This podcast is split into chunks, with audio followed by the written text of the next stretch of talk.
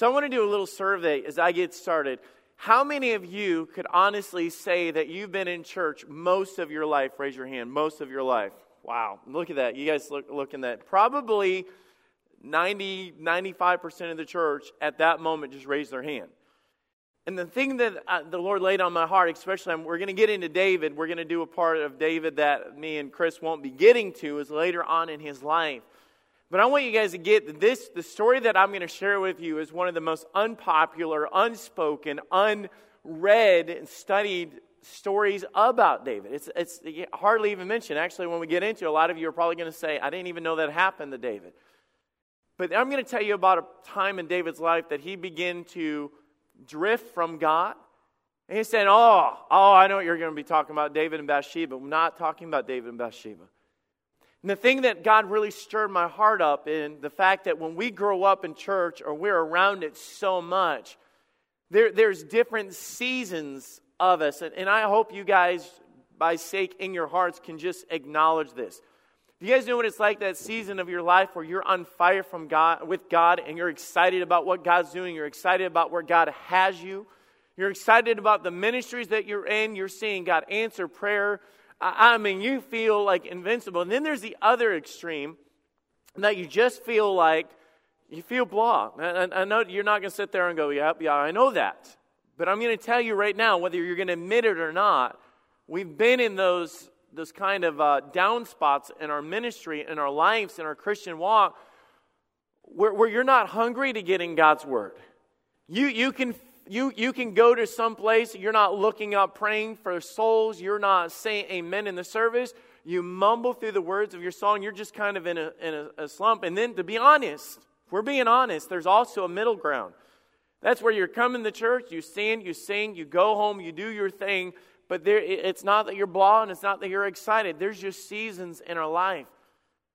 But the thing that scares me the most that we really need to get in touch with, when I was, when I was a kid, uh, my, my grandparents had a pond.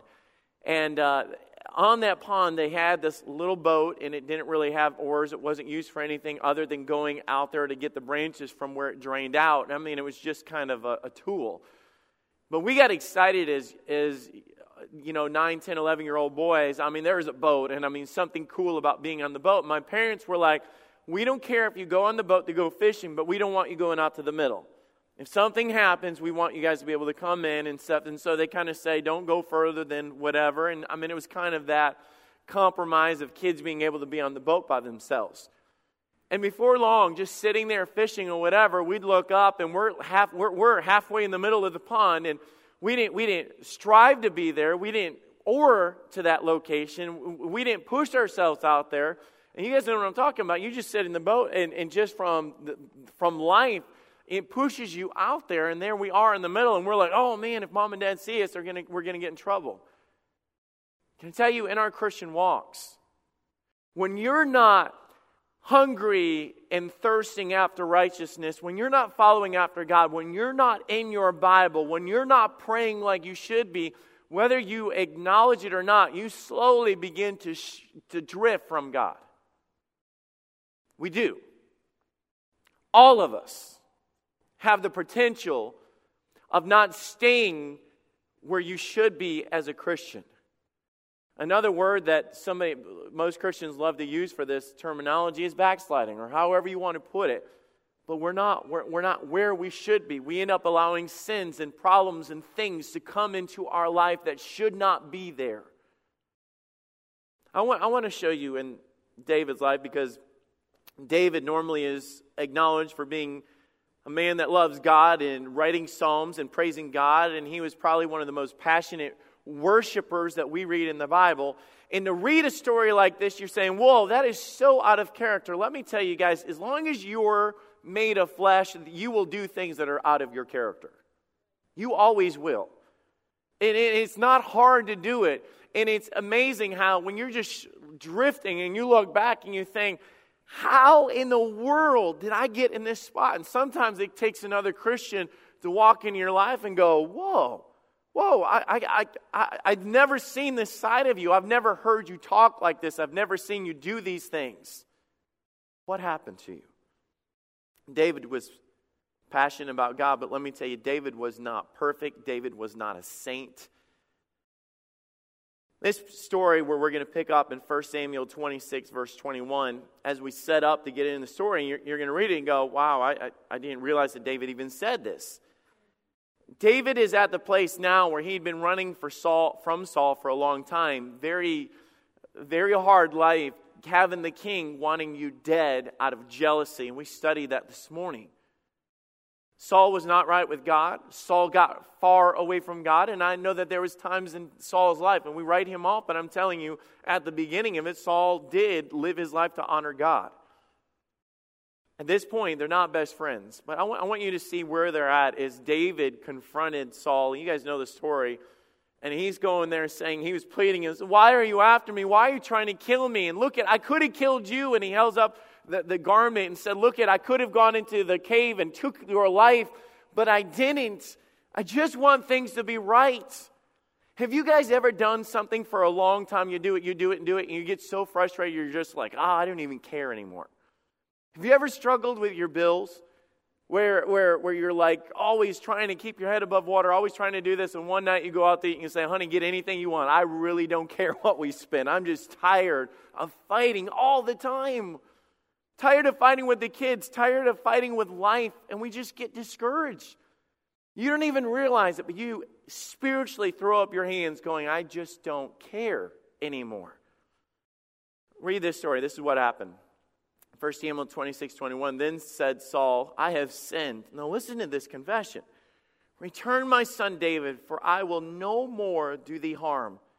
Because my soul was precious in thine eyes this day. Behold, I have played the fool and have erred exceedingly. Now, I don't know about you guys, but this is, this is touching, especially after everything that he's been through. And David answered and said, Behold, the king's spear. And let one of the young men come over and fetch it. And the Lord rendered to every man his righteousness and his faithfulness. For the Lord delivered thee into my hand today, but I would not stretch forth mine hand against the Lord's anointed.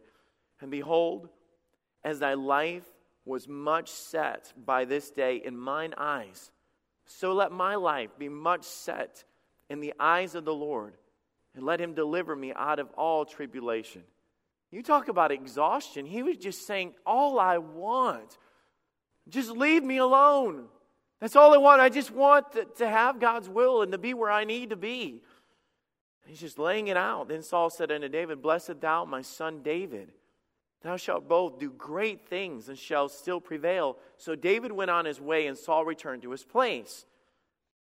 Now, if you guys know the story, David had been in this situation quite a few times before where he, David, Saul was like, All right, I know this is dumb. I shouldn't be doing this. And then Saul got back in the flesh and went after him again. And I think David's sitting there wondering, All right, is this the real deal? Will I ever be able to get to the point in my life where I can just live out my life and not be looking over my shoulder wondering if I'm going to die? I'm tired of fighting and I'm tired of running. Remember, man after God's own heart. Remember, he's a man that loved God. Remember all those things. Chapter 27, verse 1. Now look at this. And David said in his heart, and I want to emphasize this David is not praying. David is not seeking God's direction. David said within himself, in, in his frustration, I shall now perish one day by the hand of Saul. David is talking to himself. It, it, it's not a prayer. It's not a, man, God is good and God, you delivered me and thank you, Lord. What is the next step for my life? It was literally, you know what? The truth of the matter, I'm one day going to die by this guy. I don't even know why, I, why I even care anymore. Have you guys ever struggled with the what ifs in your life before? You know, more, more likely, what if I lose my job and, you know, you're driving down the road and you feel bad and you felt bad for a couple of days? I wonder if it's cancer. You know, uh, uh you know that you hear of the, the, the company struggling. I wonder if I lose my job. The what ifs. And you know what the thing is? Our minds go crazy, wondering, running in our minds, thinking of all these things, all this negative. Have you guys ever struggled with negative in your mind before? I, you know, I wonder if they're mad at me. Oh, man. They, they didn't say one thing. I, I, I bet you, honey, I know, I know. And I mean, it's all built up, and there's nothing there. David, right here, is seeing a victory of God. Everything that he had prayed for, everything that he wanted was right there. And then he's sitting there going, Yep, I'm going to die one day by this guy. It's all going to fall apart. This is it. How shall I die one day by the, by the hand of him? Can I tell you guys, now, one time in any of this, did he ever say, Lord, don't let me die, and Lord, I trust you, and Lord, thank you? Read how he continues. There is nothing better for me that I should speedily escape into the land of the Philistines. You guys remember the Philistines? Do you remember the big one? The one that was a giant, the one that went out with all the armor, the one that defiled them, the one that had the people that were. Do you remember that as a boy? And now, this situation, he is running to them. So wait, wait a minute, wait a minute. This is not the David that I, this is not the man after God's own heart. No, he was just like you and me. That's what he was. And Saul shall despair of me to seek me any more at any coast of Israel. So shall I escape out of his hand. In his mind, he's thinking, well, this is the best thing to do. And, and notice he's running to the very things that he should not have been to. The very, uh, all right, let's just put it this way. He was running to the world. He was running to the opposite of where he should be. God had a plan. He was told that he was going to be the king of Israel, and he's running the other way.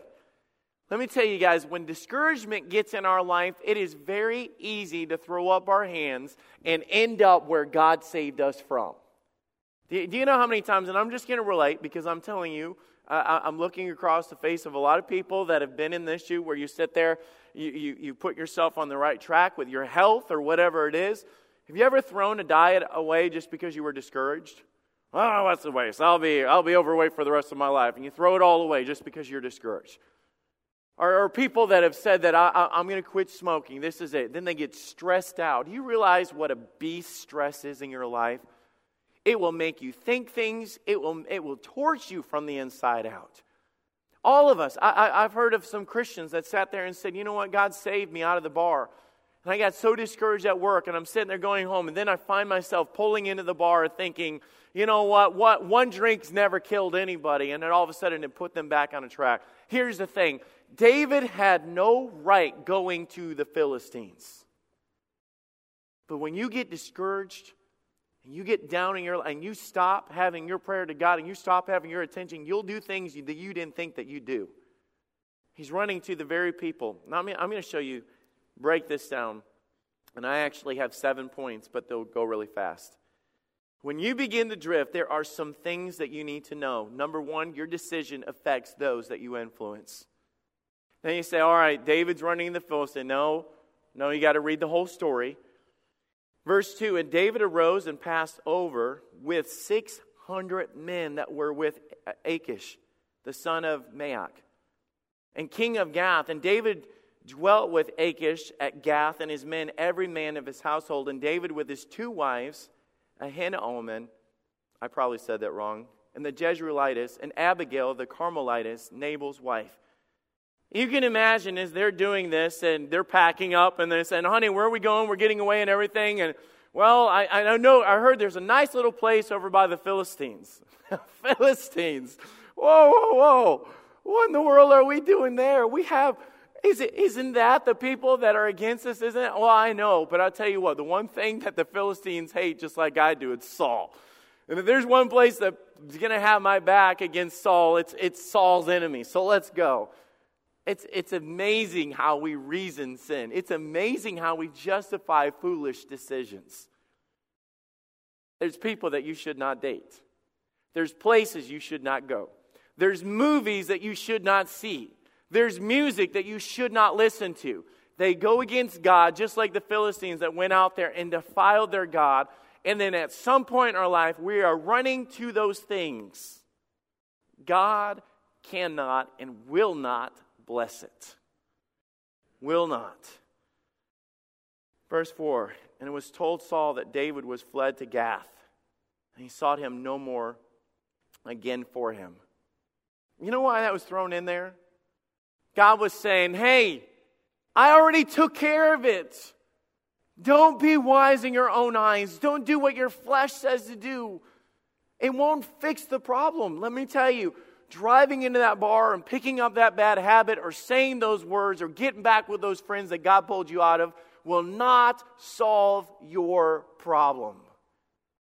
The only thing that would solve David's problem is getting back to where God had him for, and that was preparing him to be a leader. Number two, your compromise or your drifting will only bring temporary relief. Eh, eh, you get in there, and he, he goes over there, and I'm sure David felt freed. He gets to that nation, he's sitting there going, Man, finally, I'm not looking over my shoulder. I'm not having to deal with this. I'm in a good place finally in my life. And I've seen so many people that have, have, have gotten in that situation where all of a sudden they get out of church, they creep back into those things. It might feel good, but the Bible makes a promise it is only temporary. It will not bring you satisfaction, it will not bless your life. I love it eh, eh, if we could drive that into the hearts of our young people as they graduate from school.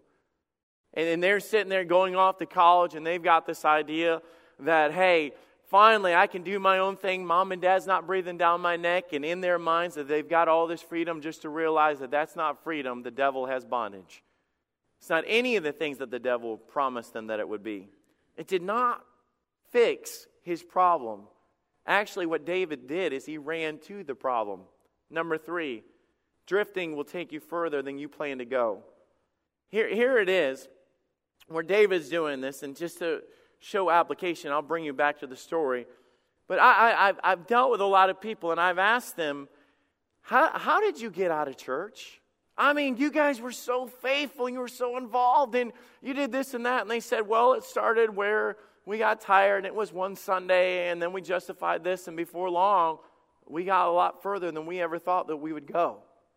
I, have dealt with this with people in their relationships, and people that have done this with websites and getting on the wrong stuff and letting the wrong garbage get in there and, and, and, and save teenagers that know better and save single people that know better that end up flirting and being with the, the, the, the people that are not saved and wondering, hey, I'll change them. And God says, that's not my plan. It's not my plan. 1 Samuel 27, verse 7. In the time that David dwelt in the country of the Philistines was was a full year and four months. Guys, do the math 16 months. 16 months, this guy living with the Philistines. And you're saying, hey, I thought David was the guy that danced before God and sang praises and wrote the book of Psalms and all that. Yeah, this is the same guy. Here's number four drifting from God will lead you to make foolish decisions. When you're away from God, you'll make decisions in your mind and your heart that you never thought you would do. The only thing that guides us, the only thing that sits there and keeps you on track is being sensitive to the Spirit of God. You know, in Thessalonians, when he says, quench not the Spirit.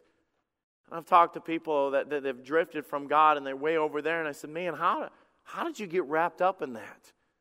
Because I've never, I don't think I've ever told this story. I mean, it's, it's, it's, it's hard for me to even get into it. My youth pastor, that was my youth pastor growing up, served seven years in prison. His wife served five years in prison. My youth pastor, not before he was saved, after I graduated out of the youth department, served seven years in prison, five years in that. You say, what did they get arrested for? Selling drugs. You're saying, what in the world? I'm telling you, I went to a gospel, I, I went to Malcolm Carter's church. I, I went to Temple Baptist in Coleman. He was a youth pastor there. His brother was the founding, founder of the church that Pastor Malcolm is the, uh, is the pastor of. And I've gone to him, and his name is Jeff. And let me tell you, today he is out, restored his family, and he's a full time pastor at Temple Baptist in Coleman. God just did amazing things with him. And I asked him, I said, Jeff, how in the world? And he said, Tony, it always starts in your heart where you get apathetic and this doesn't matter and this. He said, We started working out at a gym. We were desperate to lose weight. He said, I wanted so bad to lose this. Somebody came up to my wife and said, Have you ever tried this? It's not really a drug, it just helps you get the weight off faster. She started doing it. She got to a plateau. She said, This isn't working anymore. They said, This is a little stronger. And before long, both of us traveled a road that took us a lot further than we ever wanted to go. They got hooked on worse stuff than that. They got busted selling drugs to some other people within a school zone. It was actually a stakeout and a setup. And they went to prison. They had to watch their kids grow up through pictures. And you say, How, How's that? About that? That was my life. That was it. I'm telling you, the people that used to preach to me, I remember the messages that I heard growing up. You know what? Because you're not above sin. You're not above drifting. You're not above getting away. You're not. Satan's out there and he's constantly trying to pull us away because if he can't take away our salvation, but he sure can pull you away enough to where you're no good in the service of God. And you affect everyone that is with you. Here you are, you make dumb decisions, foolish decisions. Let me show you 1 Samuel 28, verse 7, or 27, verse 8. And David and his men went up and invaded Geshurites and the Gezerites and the Amalekites, for those nations were the old, the inhabitants of the, of the land.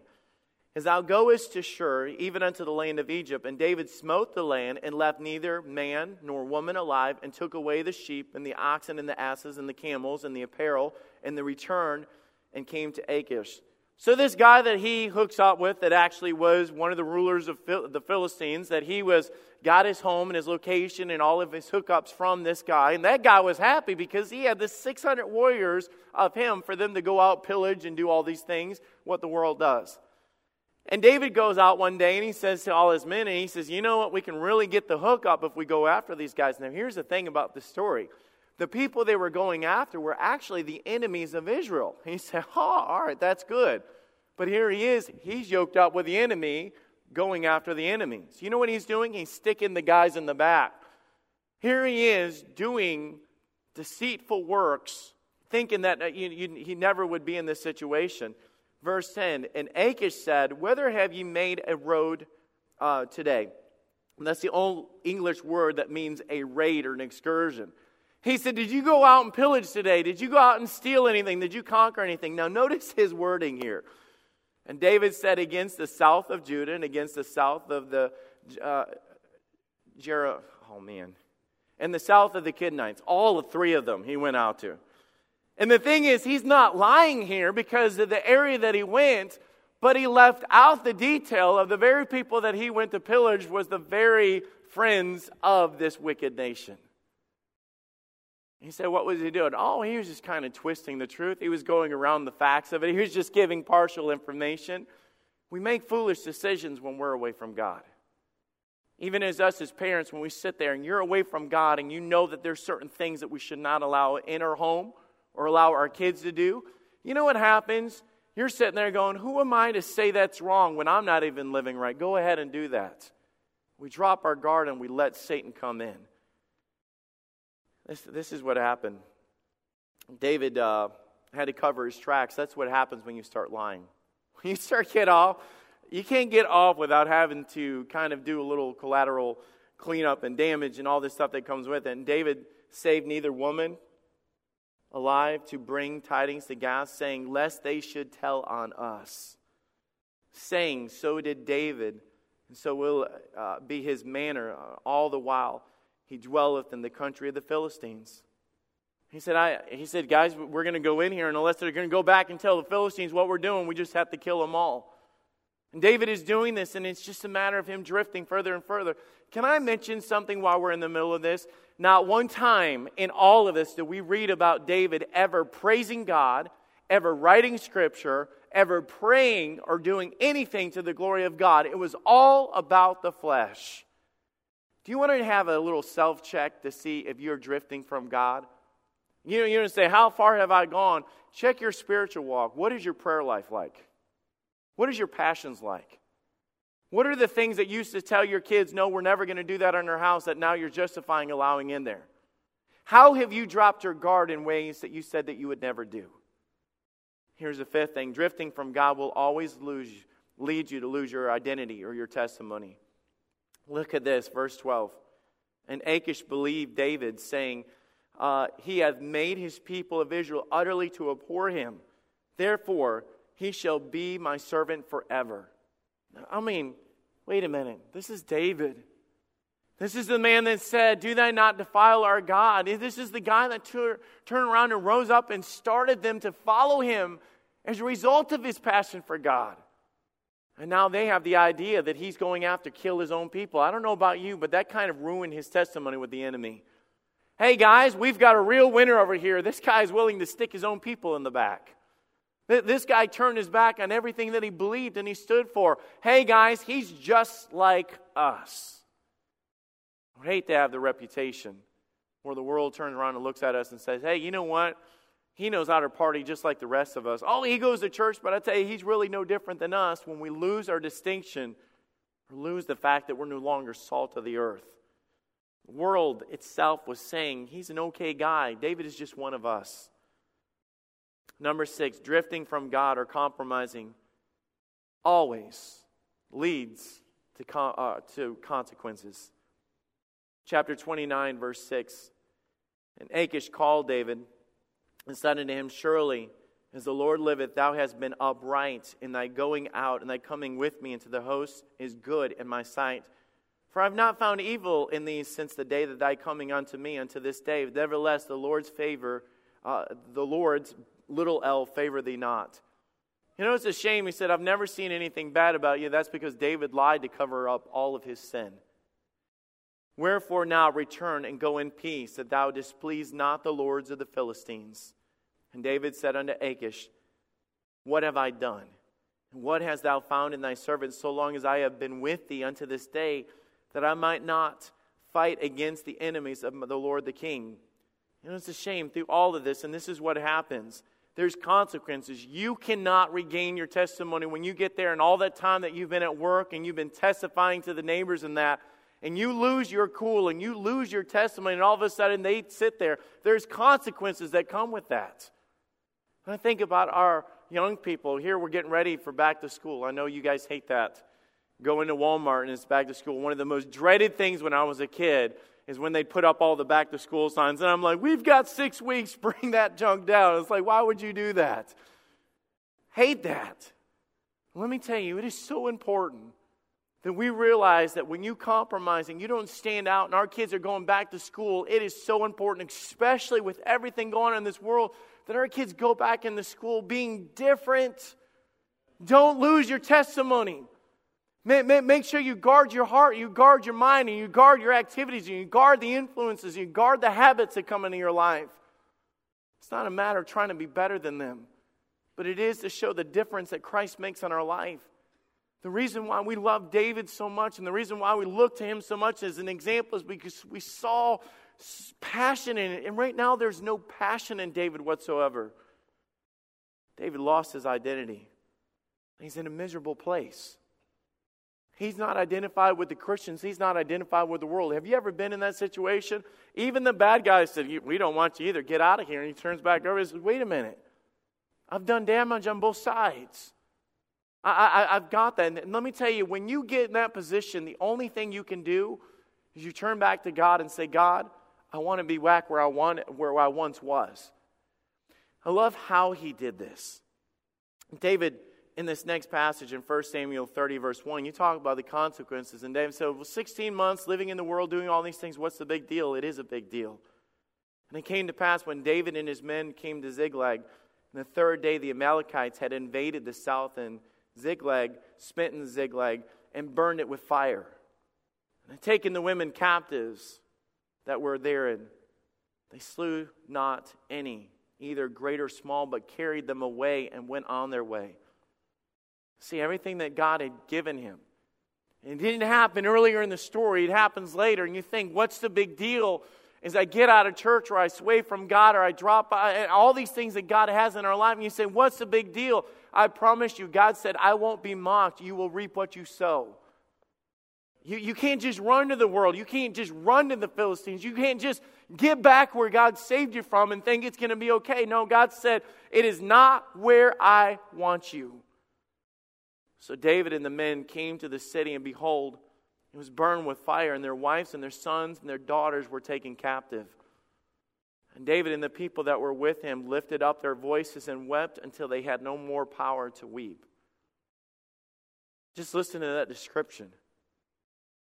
You know what it's like for David to go out there and kill and bring a complete victory to a nation with a rock? With a rock? Little is much when God is in it. He's saying, I, am not much as a dad, Pastor Tony. I'm not much as a mom. I, am not much in this ministry. I, I'm not this. I promise you, it's not about who you are, but who you serve.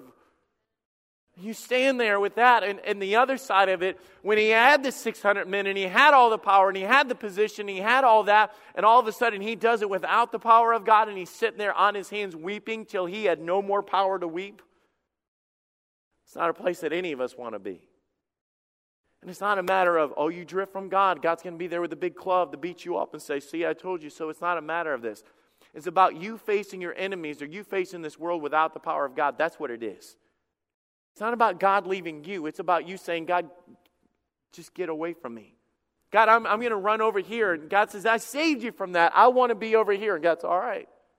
All right, but see how that goes for you. David is in this miserable place. But I love how this ends. The Bible says in verse 6 And David was greatly distressed, for the people spake of stoning him. Do you realize that when David slew Goliath, they carried him in and, and chanted about how David was this warrior and all of this, and now that same one wants to pick up stones and say, let's take his life? You talk about rebellion in your family, rebellion in your ministry, rebellion in that when the world looks at you and says, What's wrong with you? When your spouse loses all respect for you, the people around you, your kids lose all respect for you, saying, This is not the man of God I once knew. They were bitter in their hearts. See, this is in the pizzazz, this is in the glory that we often talk about with David. Because the soul of all the people were grieved. Every man for his sons and his daughters. And David encouraged himself in the Lord. Now, I'm, I'm going to close with this, but let me, let me show you the two things that David did here. At the end of it, it wasn't an outward thing. It wasn't a fancy display. It wasn't all the attention. It wasn't, all right, all right, I've done wrong, I've sinned. All right, all right, guys, don't put down the stones, under this. When it says that David encouraged himself in the Lord, I, would imagine that he slipped away. Have you ever had that prayer where it wasn't showy, it wasn't at an altar, it wasn't in front of a crowd, it was just you and God, and you just said, God, I'm just sorry. God, I, I, I've gotten so far away I've allowed so much in my life. Lord, I've made such a mess. I've hurt the ones that I love. I've hurt my testimony. I'm not serving. I'm not leading. I'm not praising. I'm not doing anything. Just in your heart, just in your heart, just the Bible says that David encouraged himself in the Lord. Let me tell you one reason he had no one else. His family was drug off by the world. His, his, all, all of the other ones that he stood with, he turned and drug them off into wrong, and now they want to stone him. He doesn't have the children of Israel, and the Philistines kicked him out. Because God's saying very clearly, David, I'm all you have, I'm all you need. I'm it. God restores those who drift from him. You guys remember that? Because in verse 8 says, And David inquired at the Lord saying, Shall I pursue after the troops? Can I just go back to the beginning of that? David inquired at the Lord. He said, Why is that a big deal? Go back through the passages that we just read. Never once do we read where David stopped and looked to God for anything. And this time he says, I'm not doing this without you. And this time he said, What do you want me to do? The another time he said, Hey, I, am grieved in my heart, and David decided in his heart, I'm one day going to probably die by him. I'm just going to go off to this. This time he stopped and he said, Lord, what do you want me to do? Shall I pursue after this troops? Shall I overtake them? And he answered him, Pursue, for thou shalt surely overtake them, and without fail recover all. I'll tell you, I can't even read that without getting chill bumps.